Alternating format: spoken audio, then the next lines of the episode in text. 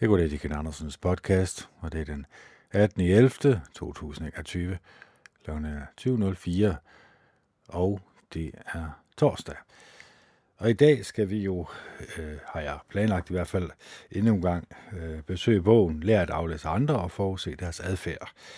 Og øh, vi er kommet til øh, de første indtryk i kapitel 3, øh, aflæsning af fysisk udseende og kropssprog. Og det har nok især noget at gøre med, Øh, hvordan folk de øh, påklæder sig, men også hvordan, øh, eller hvad de udstråler. Altså der er jo forskel på, hvis du har et jakkesæt på, i forhold til, hvis du er en øh, punk-rocker med øh, en hel masse ringe i næse og øre og mund, og måske også går i noget øh, mørkere tøj. Man kan ikke undgå, at de to mennesker vil blive betragtet forskellige.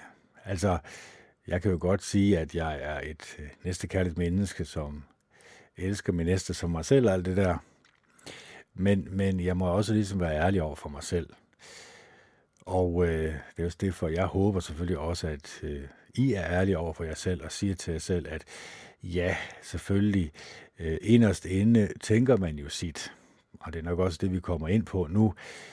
Øh, så derfor er det jo klart, at det, som personen her prøver at forklare, det er jo, hvilket, øh, hvilke beslutninger kan vi drage ud fra en persons udseende, og hvad vi så ikke kan drage ud fra en persons udseende, eller førstehåndsindtryk må det også være, inden øh, vi har talt med vedkommende. Så jeg synes bare, vi går i gang, og så, øh, hvis jeg nu lige gør sådan, at jeg lige skifter over, som jeg plejer at gøre, så kan man jo se, at jeg har på med at læse. Så de første indtryk, aflæsning af fysisk udseende og kropssprog. De fleste af os bemærker det fysiske udseende og kropssproget, inden vi bemærker noget som helst andet. Det er fristende at bide mærke i en vild frisyre eller et slapt håndtryk, og derpå antage, at vi har afdækket personligheden hos et andet menneske. Det er sjældent muligt. Hvis aflæsning af mennesker ganske enkelt var et spørgsmål om at afstemme nogle få træk med nogle standardiserede betydninger, kunne du gå rundt med denne bog som et eller andet opslagsværk og tolke, hvem du end møder i løbet af nogle få minutter. Udseende og kropsprog kan afsløre meget, men de kan sjældent afstedkomme nogen pålidelig forudsigelse af menneskelig adfærd, medmindre de bliver betragtet sammen med de øvrige egenskaber, der er beskrevet i bogen her. De er midlertid velegnet som udgangspunkt. Det ville være umuligt at nævne alle de fysiske egenskaber og kropsbevægelser, som folk kan fremvise. Det er en næsten uoverkommelig opgave at absorbere selv de mest almindelige af dem, hvoraf vi har nævnt mange i Appendix A og B. Opgaven kan lettes håndteres, når du har læst resten af bogen, og således kan gennemgå appendikerne i ro og mag, bevæbnet med en dybere forståelse af tolkningsprocessen. Til den tid vil de nævnte oplysninger være af endnu større værdi. Næsten alle aspekter af det fysiske udseende og kropsrådet kan betyde mange forskellige ting. På dette tidlige stadium er det vigtigt, at du erkender, at de fleste sider af en persons udseende og kropssprog kan have et bredt spektrum af betydninger. Og at du lærer, hvad du skal holde øje med, efterhånden som du fra andre kilder indhenter flere oplysninger om hans personlighed eller hans følelser. Den fine grænse mellem udseende og kropssprog. Det er ikke altid let at sondre mellem udseende og kropssprog. Måske jagter du en kvinde og bemærker form på hendes øjne, deres farve, hendes makeup, hendes vipperynker, og hvorvidt øjnene har et venligt udtryk eller opretholder kontakten med dine. Makeup kan tydeligvis betragtes som udseende, men hvad med flakkende øjne eller venlige øjne? Udtrykket i øjnene kan måske kvalificeres som kropssprog. Øjenkontakt hører uden tvivl under kategorien kropssprog. Selvom de to kategorier måske overlapper hinanden, vil de ofte afsløre noget meget forskellige aspekter af karakteren hos en person. Vi kan foretage et bevidst valg af påklædning, og vi kan også i væsentlig grad bestemme kroppens udseende. Men størstedelen af vores kropssprog ligger imidlertid uden for vores indflydelse. Alle frivillige fysiske egenskaber, som for eksempel den måde, hvorpå en person sætter sit hår, afspejler nogle bevidste valg. Og derfor har de en tendens til at afsløre, hvordan han ønsker at blive opfattet af verden omkring sig, det er oven i købet også muligt at justere mange af de ufrivillige fysiske egenskaber. Den lavstemmede mand kan gå med hat og højhælede støvler. Den usædvanlige høje kvinde kan, få en smule, kan gå en smule foroverbøjet. Den kvinde, som er nødt til at bruge stok, kan vælge enten et, en stilfuld spacerstok med udskåret håndtag, eller version fra hospitalet. En persons smykker og øvrige udstyr kan give nogle fingerpeg om hendes religiøse overbevisning, hendes alma mater, hendes fritidsinteresser, graden af hendes økonomiske succes, hendes smag og meget mere. Tøjet kan pege på særlige værdinormer eller øh, valg af livsstil. Foretrækker denne person for eksempel det praktiske eller det overdådige. Også den personlige soignering kan afspejle mange aspekter af personligheden hos et menneske. Men selvom vi foretager en samlet tolkning af påklædning, der det øvrige udstyr og den personlige soignering, vil disse egenskaber samtidig kun afspejle de anskuelser, de værdier og det image, som personen bevidst ønsker at formidle ved en bevidst lejlighed. Kropssproget tilvejebringer derimod nogle mere grundlæggende oplysninger. Det er de færreste mennesker der er opmærksomme på alle deres fysiske reaktioner på omgivelserne. Og det er endnu færre, der altid har kontrol over deres handlinger, også selvom de gerne ville. Opførsel og holdning kan bevidst læres, men det er vanskeligt. Men det er vanskeligt konsekvent at undertrykke sine ansigtsudtryk, sine blink med øjnene, sine korslagte ben og sin nervøse tromme med fingrene. Jeg har set tilstrækkeligt mange mennesker i vidneskranken til at vide, at det er næsten umuligt at styre sit kropssprog, også selvom ens skæbne afhænger af det. Kropssproget har således en tendens til at afsløre den indre karakter og de indre følelser, frygt, ærlighed, nervøsitet, glæde, ubeslutsomhed, frustration og meget mere, som ikke kommer klar til udtryk gennem soigneringen eller påklædningen. Selvom udseende og kropssprog sædvanligvis tilvejebringer forskellige former for oplysninger, er den viden, som kan uddrages af hver kategori, lige betydningsfulde. Sommetider peger udseende og kropsprog i samme retning, og sommetider peger de i modsatte retning – det vigtigste er, at du holder dine øjne åbne og bevarer et fordomsfrit sind. At passe til lejligheden. Som nævnt i det foregående kapitel, bør du være særlig opmærksom på ekstreme egenskaber, eller egenskaber, der afviger fra normen. Det samme gælder enhver egenskab, enten udseende eller handling, der ikke passer til en bestemt lejlighed. En soltop passer måske fint til firmaskovturen, men ikke til virksomhedens julefrokost eller på kontoret. Et konservativt jakkesæt siger et om en person, hvis han har det på i kirke, og noget andet, hvis han har det på lørdag morgen til søndagens fodboldkamp. Et stort smil og et skulderklap vil måske være på sin plads til en afskedsfest, mens det vil vække undren til en begravelse. Så omhyggeligt for at være objektiv. En kvinde ville vække opmærksomhed, hvis hun mødte op til en konventionel jobsamtale iført en usædvanlig kort nederdel.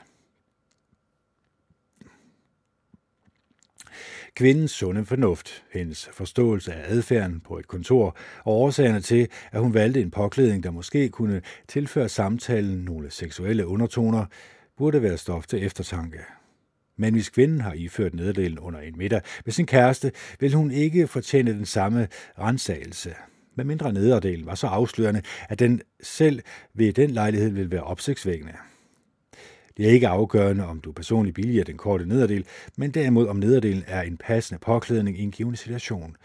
Hvis du udelukkende vurderer kvindens påklædning på baggrund af din egen smag eller moralske standard, vil du ikke erfare ret meget om hendes karakter, bortset fra at de to måske ikke har den samme holdning til korte nederdele. Det samme gælder adfærd. Det kan godt være, at du personligt er meget reserveret og ikke føler dig godt tilpas, når du står over for en larmende og udadvendt person, og der findes så afgjort tidspunkter, hvor en familiær eller støjende adfærd efter de fleste menneskers opfattelse ville være upassende. Men hvis du måler andre menneskers adfærd med udgangspunkt udelukkende i din egen, vil du ikke finde ud af meget om, hvem de er. Kun at de ikke er præcis som du.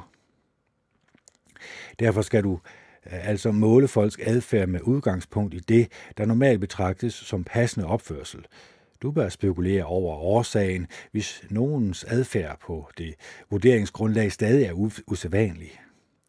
Upassende påklædning, makeup, frisyrer, mimik eller andre kropsbevægelser kan afspejle mange ting. Ofte gælder det, at personen ønsker opmærksomhed, mangler sund fornuft, sætter malighed og bekvemmelighed højere end noget andet, hvad påklædning angår. forsøger at vise, at han er spontan, oprørsk eller anderledes tænkende og ligeglad med andre menneskers meninger. Ikke har lært, hvordan man handler og klæder sig behørigt. Er selvcentreret og ufølsom over for andre. Forsøger at efterligne nogen, som han beundrer. Ikke har den rette påklædning til lejligheden. Jeg nævner det sidste punkt på baggrund af min egen erfaring – Sidste år rejste jeg over til Østkysten til et meget vigtigt møde med hovedbestyrelsen og direktionen i en virksomhed, der var en af vores store kunder. Desværre forsvandt min bagage undervejs, og jeg havde ikke tid til at købe nyt tøj inden mødet. Jeg havde intet valg end at møde op i de bukser og støvler, jeg havde haft på øh, under flyveturen. Du kan tro, at jeg skyndte mig at forklare de nærmere omstændigheder. Hvis en persons udseende eller adfærd synes upassende en gang imellem, skal du bide mærke i det – men undgå at drage forhastede slutninger. Forsøg at identificere nogle mulige årsager ved at spørge personen selv, på en diplomatisk måde selvfølgelig, ved at spørge en tredje part, eller ved at hente, undskyld, eller ved at vente og se, om du kan finde et mønster i den måde, hvorpå personen optræder og klæder sig ved andre lejligheder.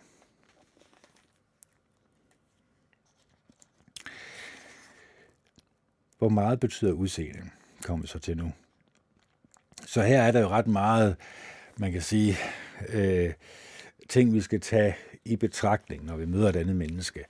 Øh, det kan være, som der siger, upassende påklædning, make-up, frisyrer eller andre kropsbevægelser kan afspejle af mange ting. Det kan være, at personen gerne vil have opmærksomhed. Det kan også være, at personen mangler sund fornuft. Og så er det så det, hvad er sund fornuft? Er der så en standard i samfundet, der siger, det her det er sund fornuft, og det her det er ikke sund fornuft. Øh, fordi jeg synes jo, at øh, når jeg bliver præsenteret desværre for, det er fra skraldespanden, som jeg har talt mange gange om, øh, især fra nyhederne, øh, især fra mennesker, som udtaler sig, så synes jeg jo, i forhold til mig selv, at øh, der mangler sund fornuft i samfundet generelt. At øh, den her panikfølelse, som egentlig har bredt sig, jeg vil ikke sige til hele samfundet, øh, men i hvert fald er det, som de ønsker at skabe. Og det er også det, jeg siger, at øh, the mainstream media øh, igennem politikerne ønsker at skabe en stemning i befolkningen. Og øh, hvis man ikke er klar over den her manipulation, jamen så kommer man jo uvilkårligt til at øh, ønske de uvaccinerede et meget mørkt sted hen så taler man meget dårligt om dem. Og så øh, kan man sige, giver man udtryk for sin vemmelse over for dem. Så skaber man et A og B-hold i samfundet. Og så spiller man jo lige netop efter deres pipe, så gør man egentlig, hvad de gerne vil have, man skal gøre. Så får man de følelser, som øh, regeringen gerne vil have, man skal have igennem massemedierne, som man kan sige, de gør mere eller mindre, hvad der bliver sagt. Ja, så gør vi egentlig os selv en bjørnetjeneste jo. Øh, fordi så kan man egentlig sige, så fejrer vi egentlig sund fornuft bort. For hvad er den sunde fornuft? Jamen, det er jo vel egentlig det, som vores øh, tv-læge, han siger på DR. Det her, det er et storm i et glas vand. Det her, det er fuldstændig ude af proportioner over, altså øh, så overdrevet, og så, man kan sige, så frygtskabende, øh, så utrygskabende, som det kan være. Og det skal vi lade være med, fordi det vil kun ende, eller det vil kun gøre os til øh, mørke mennesker, som tænker dårligt om øh, hinanden, og øh, går og isolerer os fra hinanden. Og det er også det, de gerne vil have, fordi et isoleret menneske er jo meget nemmere at kontrollere end øh, mennesker, som er harmoniske sammen og som har en fælles forståelse af, øh, hvad det vil sige at øh, leve et godt og et rigt liv, fyldt med gode og rare oplevelser, fyldt med gode og rare mennesker, som vil andre mennesker det bedste, og som ønsker, at andre mennesker skal være lykkelige og glade. Så, så det er jo klart, at øh, når øh, der er en tendens eller en, en pressen på i en bestemt retning, øh, ja, så mangler mennesker mange gange den sunde fornuft. Så lader de frygten tage over. så lader de øh, fjernsynet til over, så lader de tv'et til over. Øh, så bestemmer tv'et jo egentlig, hvilke følelser du skal have. Altså de her mennesker, som du aldrig nogensinde kommer til at lære personligt at kende, de har egentlig overtaget dit liv og bestemt, hvad du skal mene. Og det er vel ikke særlig fornuftigt, er det? Nej, det er meget bedre at tage sin egen vilje tilbage til sig selv.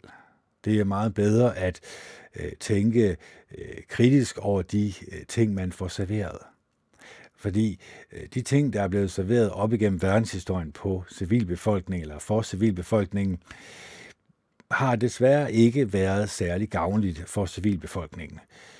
Det har altid været sådan, at der har fra regeringernes side blevet prøvet at skabe en form for frygt i samfundet. Øh, fordi det er øh, frygten, som øh, skaber et, en kontrollerbar befolkning. Og inden man egentlig tænker dybere over det her, for det gør mange mennesker ikke, øh, de tænker ikke over, at de er blevet manipuleret hen et sted, hvor de nu hader de mennesker, som er uvaccineret. Øh, Øh, jeg, jeg gik ellers rundt og troede, at øh, øh, mit krop, mit valg, men det er så åbenbart øh, fællesskabet, som bestemmer over min krop og hvad jeg skal have i, og hvor mange øh, prik jeg skal have, fordi jeg skal jo så jeg åbenbart ikke kun have en eller to, når jeg skal have tre eller fire eller fem eller seks eller otte eller ti. Det er jo egentlig skruen uden ende. Og som vores tv-læge siger, TV siger, jamen øh, der dør cirka 2.000 år, øh, om året af influenza og 3.000 af corona. Det er så utrolig lille en del af befolkningen, at det er fuldstændig ude af proportioner at lukke et helt land ned. Og øh, det ved de selvfølgelig godt. De ved udmærket godt, at det, de gør, er forkert. Men ikke desto mindre, så har de jo sagt ja til en agenda, som ligger ud over landets grænser. Man behøver jo bare at rejse til øh, øh Klaus Schwabs bog The Great Reset for at finde ud af, hvad det i virkeligheden går ud på. Altså, vi skal jo alle sammen øh, frygte hinanden, så skal vi alle sammen over på det her pas på telefonen, øh, som øh, kan bestemme over os som kan give os nogle advarsler, hvis vi har været i nærheden af nogen, der er smittet, fordi så skal vi være bange. Øh, og den frygt, den kan jeg jo se i samfundet. Jeg kan jo se resultatet af, at man følger blindt, hvad der bliver serveret for en fra skærmen. Jeg er så heldigvis også klar over, at der er selvfølgelig mange mennesker, som også er vågnet op af det her, den her kæmpestore løgnhistorie, og som har sagt nej tak til det, og som nægter. Og det skal så også siges, at det rigtig mange af de mennesker, som har fået øh, prik nummer et og prik nummer to, også har vågnet op.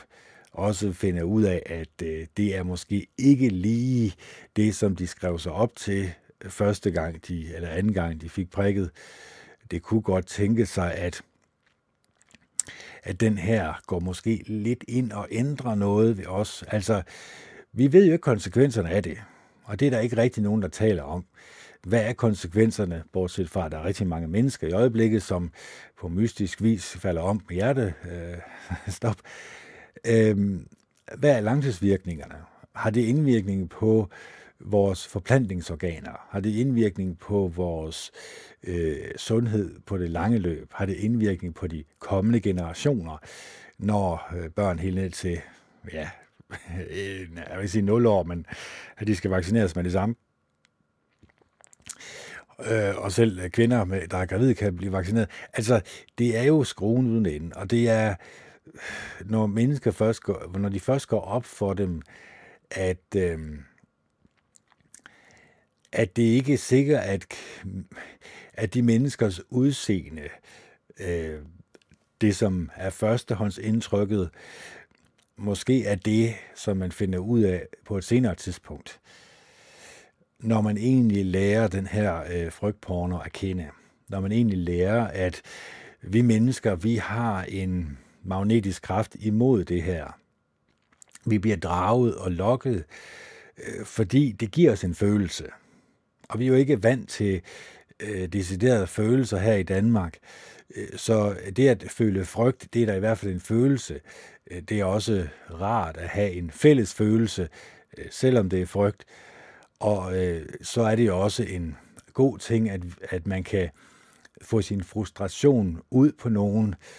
Bare selvfølgelig ikke regeringen, som har øh, skabt øh, frygten i en, men det er selvfølgelig de mennesker, som får skylden for frygten.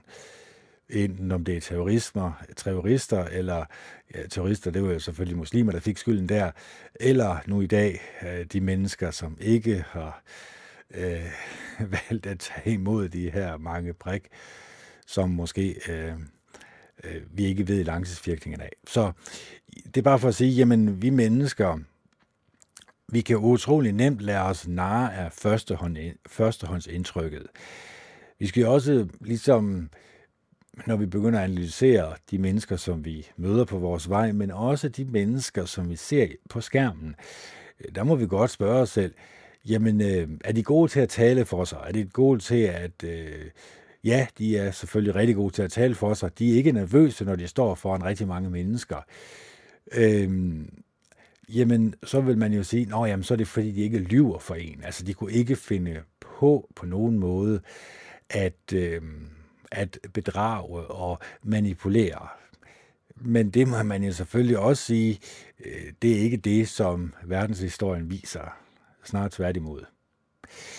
Øh, så det er jo det, at øh, hvis de her mennesker kender den agenda, som de gerne vil have igennem, men selvfølgelig kan ikke få det igennem, hvis de nu siger det højt, de bliver nødt til at snige det igennem. De bliver nødt til langsomt, stille og roligt at få befolkningen over på det her frygt, og så få deres aggressioner rettet et sted hen, øh, og så stille og roligt øh, sørge for, at der er grobund for, at øh, mennesker kan deles op i A- og B-hold.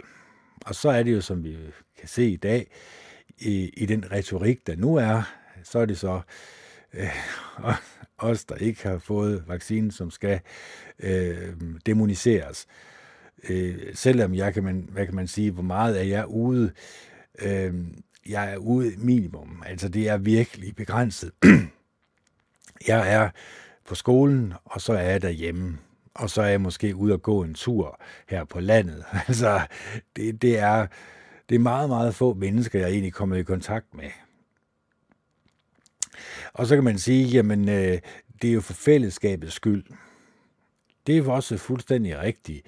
Men man kan selvfølgelig også sige, at øh, fællesskabet burde jo også vågne op til, at der måske er andre muligheder for at styrke deres immunforsvar, øh, end at blive ved med at tage den ene og den anden og den tredje og den fjerde og den femte og den sjette. Øh, på et eller andet tidspunkt, så går det vel op for øh, mennesker, at det måske ikke er vejen frem. Altså, hvis man tager noget, der ikke virker, hvorfor så blive ved med at tage det? Det, det giver jo ikke rigtig nogen mening. Men igen, den sunde fornuft har forladt mennesker. Frygten har overtaget, og når frygt overtager, ja, så kan man se op igennem verdenshistorien, at så kan de selv de mest sindssyge ting i et samfund, jamen de kan blive betragtet som normalt. Så det er den vej, vi er på vej ud af, så kan vi lære det, kan vi. Men det, det her, som vi nu taler om her med, det er jo selvfølgelig førstehåndsindtrykket i de mennesker, vi møder, øh, i den kropssprog, der er, i det udseende, der er, som kan fortælle os en hel del om personen. Man kan måske også øh, sige meget om personens indre humør, altså om personen er en glad person, om personen er øh, glad for sit liv og tilfreds med sit liv, eller om der er noget, som øh, mistrives i den her person. Det er ikke for at sige, at det er en dom, man skal bringe over personen, for selvfølgelig skal vi ikke det. Vi skal aldrig nogensinde dømme nogen. Men vi kan i hvert fald godt få et øh, førstehåndsindtryk, som kan give os nogle fingerpeg om, øh, hvilken person vi nu møder, når vi så øh, får en øh, dybere samtale op at køre.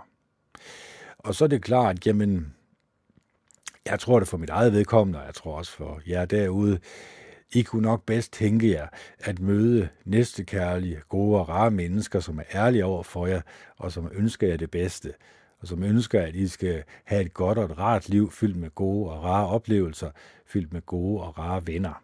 Selvfølgelig, det er da klart. Det gør vi da alle sammen. Men vi skal også sige til os selv, ja, der er selvfølgelig også nogen, som udnytter menneskers naivitet og deres frygt. Og øh, det er klart, dem skal vi selvfølgelig holde afstand til. Der er der ingen grund til at lytte til mennesker, som lyver og bedrager over for os. Det, det, det giver jo ikke nogen mening. Og det er jo op til os selv jo. Hvad vælger vi at tro på, og hvad vælger vi ikke at tro på? Og hvis vi, hvis vi ikke øh, i det mindste bare giver os, hvis vi ikke bare i det mindste lige giver os den tanke en gang imellem, lige at bremse op og sige til os selv, bliver jeg manipuleret med nu her? Øh, er der en agenda, som de gerne vil have igennem, øh, som de kan få igennem, når jeg får den her bestemte mening, som de gerne vil have, jeg skal have, og den reaktion, de også gerne vil have, er det så den, de også får fra mig? Øh, sådan nogle spørgsmål, synes jeg, er utrolig vigtigt at stille sig selv. Øh, fordi det får jo egentlig også en op af sofaen, så man ikke bare er en øh, couch potato eller en skrivebordstomat for den sags skyld. Fordi at øh, vi kan jo godt leve det her liv sådan, sådan hvad kan man sige, bare lige sådan på overfladen. At vi ikke går dybere ind i, hvem vi er som menneske, og dybere ind i, hvordan kunne vi forbedre vores personlighed til det bedre, så vi bliver mere næstekærlige og venlige og gode og rare mennesker over for hinanden og over for os selv. Hvis vi ikke spørger os selv de spørgsmål, jamen, øh, så har vi vel egentlig overladt det til andre mennesker at bestemme, øh, hvad vores personlighed skal være. Hvilken retning vi skal tages i, og hvilket, især det er meget vigtigt det her, hvilket emner vi skal tale om, og især hvordan vi skal tale om de her emner. Hvad skal vi mene om de her emner, øh, som nu tales om i samfundet, når vi skal have den her mening, fordi så er vi i hvert fald med flertallet, og flertallet føles jo godt, fordi flertallet har jo altid ret. Det havde de så ikke nede i Tyskland, men det fandt de så først ud af for sent, jo kan man sige, da de sendte deres 12-13-årige børn ud som soldater.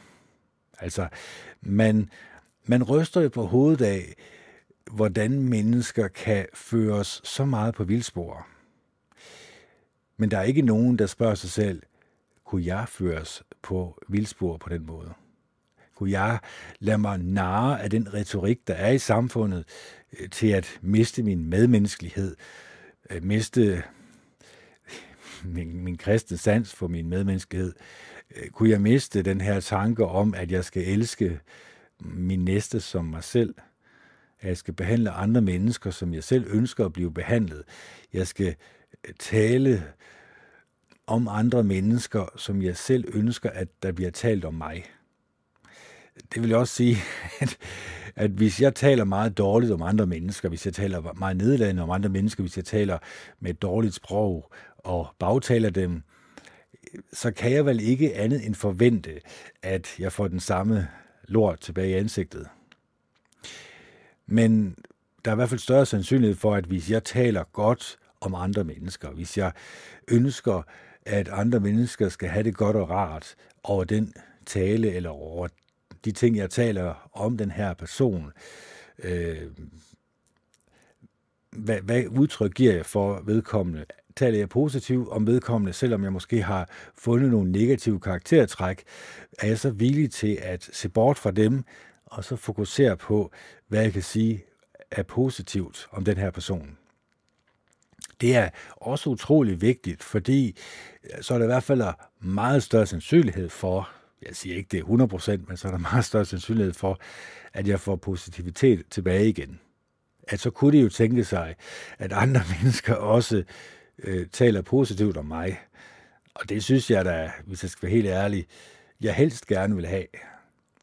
Fordi hvis nu mennesker øh, sagde, at øh, jamen, Kent han er sådan meget bagtaler, han taler meget dårligt om andre mennesker, han er meget nedladende over for andre mennesker, han er et slet menneske, han er et ondt menneske. Det, det tror jeg da ikke langt de fleste øh, vil ønske at have på sig. det, det ved jeg da ikke er.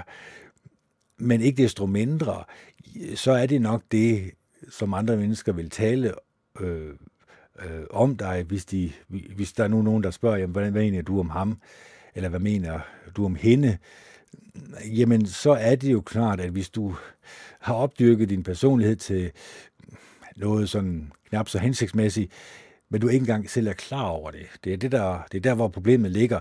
Det er, når vi ikke kan se vores egen fejl. Når vi ikke er villige til at øh, pege fingre indad og finde ud af, at det var måske ikke så hensigtsmæssigt, det jeg sagde øh, om vedkommende. Øh, det kunne godt være, at det egentlig kræver, at jeg skal finde vedkommende og øh, sige undskyld. Øh, fordi at vi kommer alle sammen til at tale over os, det er rigtigt. Men at vi også er villige til at se vores egne fejl og rette dem, det er nok det, der er det vigtigste. Men det er nok de færreste mennesker, der egentlig ønsker det. Fordi det kræver jo, at, at mennesker skal kigge ind af. Og det er jo meget, meget, meget, meget nemmere at kigge ud af. Som den her bog egentlig pointerer. Øh, den her person, ham her advokaten, eller også er det ene her advokaten, det er jeg ikke lige klar over, fordi det er to forfattere, øhm, har brugt hele sit liv på, på at lære andre mennesker kende i en retssal. Og det har måske også gjort vedkommende til, ikke selvfølgelig godt en god, god menneskekender, men måske også lidt sådan øh, kold og kynisk, har vedkommende måske begyndt at skære lidt igennem. At hvis vedkommende er sådan og sådan, jamen så kan man også konkludere sådan og sådan i de, sto- i de store tilfælde selvfølgelig. I, I en generalisering selvfølgelig. Det står der selvfølgelig også, at han mener selvfølgelig også, at man skal man skal selvfølgelig være klar over, at det her det skal tages med en salt, fordi øh, du kan ikke bare sådan lige sætte mennesker i bås. Men du skal nok også regne med, at du skal tage i betragtning det samfund, som mennesker de lever i. Og lige i øjeblikket, det ved jeg ikke, om I har lagt mærke til, men så bliver der egentlig kun talt om de her meget, meget få emner, det er det op igennem tiden. Og så selvfølgelig de her sms'er, som vi ikke taler om, fordi de kunne ikke genskabes. Så var der nogen, der havde sendt øh, noget, øh, noget fra tidligere, hvor det var Peter Massens telefon, der var blevet fundet på havets bund, som man siger. Og der kunne de altså godt genskabe hele pivetøjet, eller mindre. Så det virker sådan lidt øh, underligt, at de ikke kan det. Men igen, altså, de skaber jo bare en større mistanke. Altså, hvis der nu ikke havde været noget, jamen så havde, det er også igen det der med det gamle ordsprog, der siger, at de ting, der foregår i lyset, øh, jamen de, de, de kan man egentlig godt sætte sandhedens lys på. Det kan man godt undersøge, fordi det foregår ikke i mørket, det foregår ikke i det skjulte. Det er straks værre, når der er ting, der foregår i det skjulte. Når der er ting, der ikke kommer frem i dagens lys. Det er nok der, hvor man skal bremse lidt op og tænke, det kunne godt tænke sig, at der står noget i det her sms'er, som ikke lige er så godt. Øh, hvis det kom frem, så kunne det godt være, at det væltede øh, statsministeren. Men igen, det er jo selvfølgelig nemt at, at afvise og sige, at ja, der blev ikke fundet noget her. Der er ikke noget øh, at se her. Og så er det selvfølgelig også klart, at så vil der være en distraktion i den nærmeste fremtid. Jeg er ikke 100% sikker på det her, men jeg er næsten sikker på, at der måske desværre kommer en lockdown, der er i hvert fald i gang med en demonisering af en bestemt befolkningsgruppe, og øh, så kan man jo øh, selv tænke om, at man er en del af den befolkningsgruppe. Ja, altså, vi kan også gå rundt med den her emblem, ikke også, med, med mundbind med kryds over. Det er lidt samme som jødestjernen i gamle dage, øh, hvor man ligesom deler mennesker op. Man viser ligesom, at okay, de her mennesker, øh, det er i hvert fald nogen, der er slemme, det er i hvert fald nogen, man skal holde sig fra, fordi det kunne jo være, at de smittede en, og man døde, faldt om på stedet, og, og græsdag, det er jo ikke særlig godt at dø, fordi det, er, det er jo sjovere at være i live. Eller er det nu det, kan man spørge sig selv når at det konstant er øh, frygt, man skal frygte, når det konstant er de negative menneskelige egenskaber, øh, som, som de gerne vil have, at mennesker skal have indvendige. Så det er jo ikke det, jeg ønsker.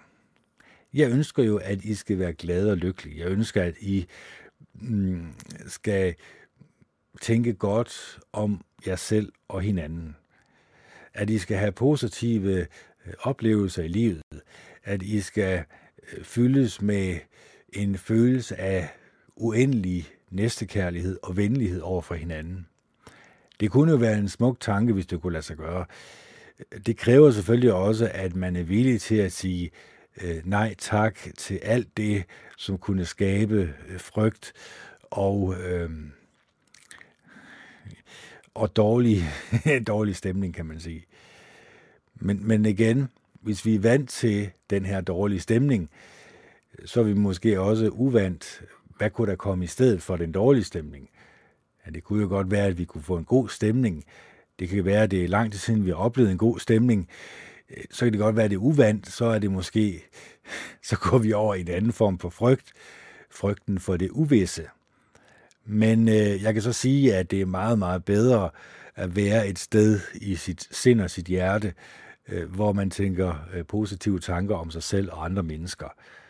Hvor man prøver så vidt muligt at opmuntre og opbygge andre mennesker hvor man ligesom øh, gør alt, hvad man kan for, at det, man siger, er også det, man gør. Altså, at jeg kan jo godt sidde her og tale for min syge moster, og tale i det uendelige om, at jeg skal opføre mig pænt og ordentligt overfor andre mennesker. Jeg skal tale pænt og opbyggende til andre mennesker. Jeg skal tale om de positive menneskelige egenskaber, som jeg ønsker at opdyrke i mig selv, og som jeg selvfølgelig også ønsker, at andre mennesker skal have, det kan jeg jo godt sige. Men hvis jeg ikke øh, gør det, så, så kan det godt være, at det skaber lidt en, et, misforhold, et misforhold til, øh, hvem jeg egentlig gerne vil være, og hvem jeg så er i virkeligheden. Og, og de to ting vil jeg gerne bringe sammen, sådan at øh, det, det menneske, som øh, I møder i min, i min podcast, også selvfølgelig er det fuldstændig samme menneske, øh, når I møder mig i virkeligheden. Altså, jeg ønsker jo egentlig at ændre min personlighed på en sådan måde, at det bliver så god og rar en oplevelse for jer, når I møder mig. Øh, nu kan jeg mærke, at øh, det rumsterer lidt ind i maven, så øh, i må lige have undskyldt mig en 10 minutter til et kvarter. Ja, så er jeg tilbage igen. Det var sådan lidt mere, end jeg havde regnet med. Det var lidt hårdere omgang, end jeg havde regnet med. Øh, jeg ved ikke lige hvorfor, men jeg tror simpelthen, det er fordi det mad, jeg lavede her øh, i aftes, det var måske, jeg ved ikke lige, hvor hensigtsmæssigt det var. det var øh, to øh, poser øh, pølser, som jeg skar i øh, små, små skiver. Og øh, I må nok undskylde, jeg er lidt hæs, for forklaringen kommer. ja, øhm, hold da kæft. Det var sgu en hård omgang. Øhm, jeg ved ikke hvorfor, men jeg tror, der var et eller andet bakterie i det her, eller et eller andet, som ikke var godt til min mave i hvert fald. Nå, men jeg havde stak, stik nogle øh, koteletter, øh, sprøde selvfølgelig, og så snittet dem i stykker, og så havde jeg snittet en hel masse pølser i stykker, og så også stik dem sådan godt på panden, så de er sprøde. Øhm, det er i hvert fald så, de har en stegeskorpe.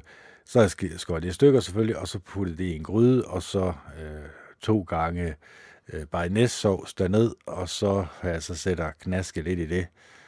Og det er så åbenbart skabte en voldsom reaktion i min mave. Øh, og så grunden til, at jeg hæs, det er jo fordi, jeg tænkte, det kunne jo være, der var andet end øh, antibiotika i de der øh, koteletter.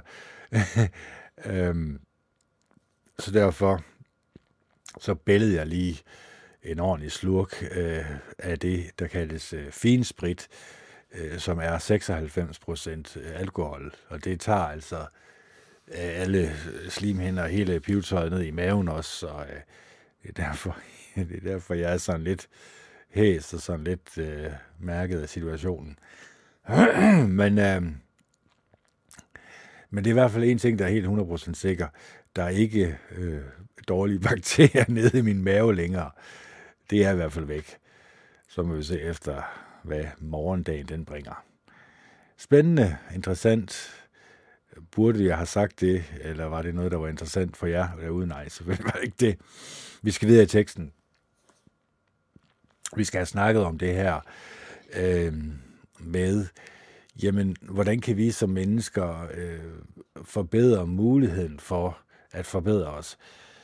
Ja, jeg synes i hvert fald, at en af de her øh, ting, vi kan gøre, det er at trække os så langt væk fra det her narrativ, som øh, vi egentlig igennem mange år måske endda har lavet os øh, narre til at tro, at jamen, det her det er jo egentlig øh, hele vores liv, det drejer sig kun om det her.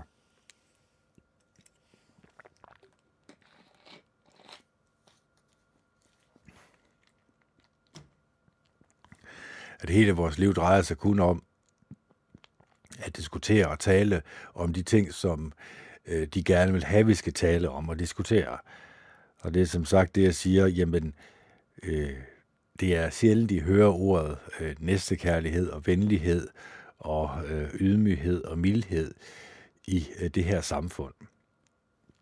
Og det er klart, når det er de modsatte menneskelige egenskaber, øh, som mennesker de øh, beskæftiger sig med, så skal det vel heller ikke und- overraske os og undre os, øh, når øh, det er de mennesker, eller undskyld, når det er de egenskaber, som også øh, kommer frem i mennesker. Når de bliver gale og sure og øh, kobler sig til de her menneskelige negative egenskaber, jamen så er der selvfølgelig en grund til det, det er klart. Og vi skal være klar over, at øh, den her manipulation, vi er under, den kan vi godt komme ud af, men det kræver selvfølgelig, at vi tager vores øh, beslutningstagning tilbage til os selv. At vi måske en dag holder fri fra øh, alt det her negative skrald for skraldespanden, som kan påvirke os. Og når vi gør det, ja, så vil vi nok også opdage, som de har gjort i mit tilfælde, så vil der være en meget stor vægt, som vil have været løftet af vores skuldre. Fordi øhm, hvis jeg beskæftiger mig med det her for skraldespanden, ændrer jeg noget ved verden på den måde? Nej, jeg fodrer vel egentlig bare det narrativ, som nu skal fodres. Øh, jeg bidrager jo egentlig bare til øh, negativiteten i samfundet, når jeg deltager i de her negative øh, emner, som nu øh, er oppe i tiden og skal diskuteres og tales om. Der er nok mange mennesker, som tænker, at øh, da det her det startede øh, med det her lockdown og alt det her øh, for en del år siden, at det var jo snart over igen. Det tog jo bare lige en måneds tid, eller 14 dage, så var det over. Og, og nu, nu taler vi stadig om det. Og det er også det, som burde være en øjenåbner for mennesker. Altså det burde jo egentlig Øh, få mennesker til at tænke lidt mere kritisk over, en, over for en regering, over for en presse, og for en verdenspresse, som egentlig øh, hele tiden øh, taler kun om det her. Ja, selvfølgelig også om global opvarmning, fordi vi skal alle sammen have en dårlig samvittighed over, at vi ikke kan finde ud af at øh, rydde op efter os selv. Øh, og så skal vi selvfølgelig også have en dårlig samvittighed over, at vi udleder CO2, fordi det gør vi jo alle sammen. Øh, Altså, øhm, det her narrativ, det må vi selvfølgelig selv lægge råd med, om vi taler om at diskutere, men jeg synes bare, at når jeg sådan kigger ud over hele verden med alle de podcast, der er, også om det er Joe Rogan eller i den modsatte øh, ende, jamen, så er det de samme emner, vi taler om. Og det er egentlig lidt sjovt, at det er her i 2021, at vi mennesker måske ikke er kommet ret meget videre. Øh, at det er de øh, samme emner, som blev talt om for 20 år siden eller 30 år siden. Jeg kan jo stadigvæk huske, øh, det er fandme uhyggeligt, du, øh, manden, som kom ind i vores tv og øh, fortalte os om øh, klimaforandringer og fortalte os om, at polerne smelter og vandstanden stiger. I kan selv slå det op på YouTube øh, bare skrive, det er fandme uhyggeligt, du, så skal, du nok, så skal I nok finde den. Jeg tror, det var Paul Skrøder, eller hvem nu han hed. Der var i hvert fald en, øh, som lavede de her. Og så vil man måske opdage, at mange af de emner, som var på det tidspunkt, også er de ting, der er oppe i dag. Og øh, så burde det vel heller ikke undre os øh, som mennesker, at det er de øh, samme følelser, som kommer op i mennesker. Øh, det er det samme sted, mennesker de retter deres vrede hen imod. Og jeg har jo prøvet at forklare jer, og har gjort det til hudløshed, at det er selvfølgelig ikke øh, de mennesker, I ser i fjernsynet med den virkelige magt. Og det er heller ikke endda ham der Klaus Schwab, øh, øh, som har skrevet The, The Great Reset, som er øh, bag øh, The World Economic Forum, og som selvfølgelig også øh, på en eller anden måde også har en stor finger med i spillet inden for EU øh, og UN, altså FN, hvor at øh, det på deres hjemmeside står, at øh, de vil gerne have øh, 500 milliarder dollars hvert år af de vestlige lande til at hjælpe de underudviklede lande til at udvikle deres teknologi, så de også kan blive mere miljørigtige. Det lyder jo godt, det skal de også gøre, ellers kan man jo ikke retfærdiggøre, at man vil tage øh, 500 milliarder dollars øh, fra de vestlige lande. Så kan man selvfølgelig spørge sig selv, det menneske eller de mennesker, som står for den pengekasse, kunne det så godt tænke sig, at de måske lige skummer fløden, eller lige sørger for, at de øh, ressourcer måske ikke lige bliver fordelt til verdens fattige lande, men måske ryger i lommene på nogle meget rige øh, mennesker, som kold og kynisk er fuldstændig ligeglade med, øh, hvad du gør i din hverdag. Det er de fuldstændig ligeglade med, så længe de kan tage dine penge, øh, så længe de kan tage dine ressourcer, så længe de kan tage din ejendom. så er de egentlig lidt ligeglade med, hvordan de opnår det her. Og hvilket løgne de skal fortælle dig. Jamen, og vi kan jo se det øh, på den måde, øh, børn i dag bliver opdraget. Ikke kun børn, men øh, teenager og også de øh, personer, som er øh, på de højere læreanstalter. Det er hele skolesystemet, som handler om øh, kritisk raceteori, global opvarmning eller klimaforandringer. Øh, så handler det selvfølgelig meget om corona, og så handler det selvfølgelig også om, at vi skal ikke bruge så mange ressourcer og hvis man tænker den til ende, så kunne man jo godt forestille sig, at øh, det var meget bedre for os alle sammen, hvis vi nu levede i øh, det, som kineserne de lever i, mange af dem, en sådan 1-2 kvadratmeters huse, øh, så hvor vi lige har vores tv, vi kan underholde os med, og, øh, og så kan vi måske komme uden for en dør en gang i ugen eller sådan noget, fordi vi skal heller ikke forurene alt for meget. Altså, øh, vi kan vi kan blive narret til at tro en hel masse, og det kan man jo selvfølgelig også se med, øh, nu desværre med enhedslisten, som er gået øh, frem, øh, den her idé med, at vi alle sammen skal være lige, og øh, især ressourcerne skal fordeles ligeligt, det er jo en det, det, det er jo en god idé, eller hvad kan man sige, det lyder som en god idé. Så har de så vist sig i praksis, der er nogen, der skal stå for, øh, når ressourcerne bliver fordelt, eller undskyld, når ressourcerne går fra befolkningen og hen til staten, og så skal staten fordele øh, ressourcerne tilbage til befolkningen ligeligt. Det er ikke altid, det går sådan lige efter planen. Snart tværtimod. Øh, så kunne man godt risikere, at øh, øh magteliten øh, Øh, og de mennesker med magt, og de mennesker med militær magt og øh, magt over politiet, at, øh, at de egentlig øh, begynder at undertrykke befolkningen, sørge for, at de egentlig sulter ihjel. Altså, det er jo også det, der er konsekvensen af øh, kommunismen, men det er mange mennesker ikke klar over. Mange mennesker er ikke klar over konsekvenserne øh, på den lange bane. Man kan sige lange bane og lange bane til 15 år med, med med enhedslisten eller kommunismen, så kunne man godt risikere at være et sted, hvor, ja, man kan egentlig sige, man kan vel egentlig ikke blive ved med at stemme om øh, andre menneskers penge, eller stemme for at tage andre menneskers penge, fordi de pludselig, øh, så er de altså væk. så så øh, Så det er øh, også en af de ting i samfundet, man egentlig undrer sig lidt over.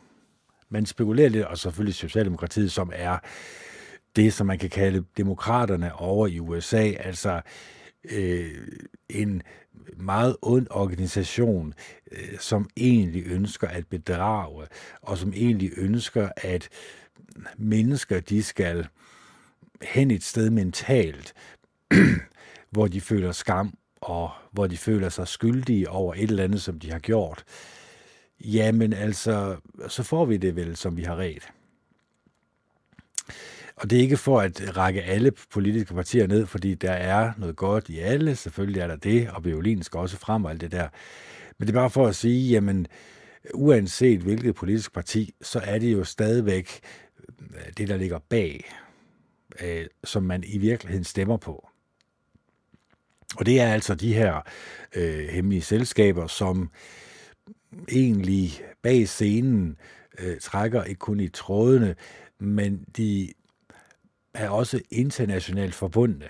Altså, øh, de er forbundet med de andre hemmelige selskaber rundt i verden, og det foregår øh, et centralt sted fra. Øh, mange mener selvfølgelig, at der er nogle meget magtfulde italienske familier, men det foregår nok mest over fra USA. Øh, det er der, hvor de emner, som vi kan få lov til at tale om, kommer fra.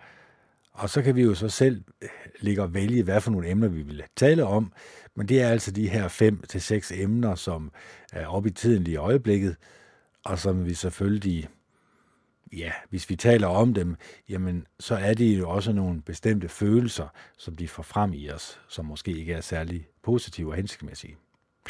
Så derfor øh, skal I ikke lade jer narre. I skal bruge jeres kritiske sans og tankegang til at vælge øh, positive ting i livet positiv podcast, øh, positive mennesker, som har noget godt og positivt at sige, fordi så kunne det jo tænke sig, at I selv bliver positive mennesker. Så øh, jeg holder nu igen, fordi jeg kan mærke, at øh, maven den er ikke helt tip-top i orden. Øh, så jeg skal nok desværre ned på, på tynden igen. Sjovt kendt. Nå, vi må hygge, Ja, så vil jeg gøre det samme. Det er det Ken Andersen og signer off. Jeg håber selvfølgelig, at I elsker hinanden og er gode rare ved hinanden. Det er den 18. 11. 2021. Klokken er 21.22, og det er torsdag. Hej.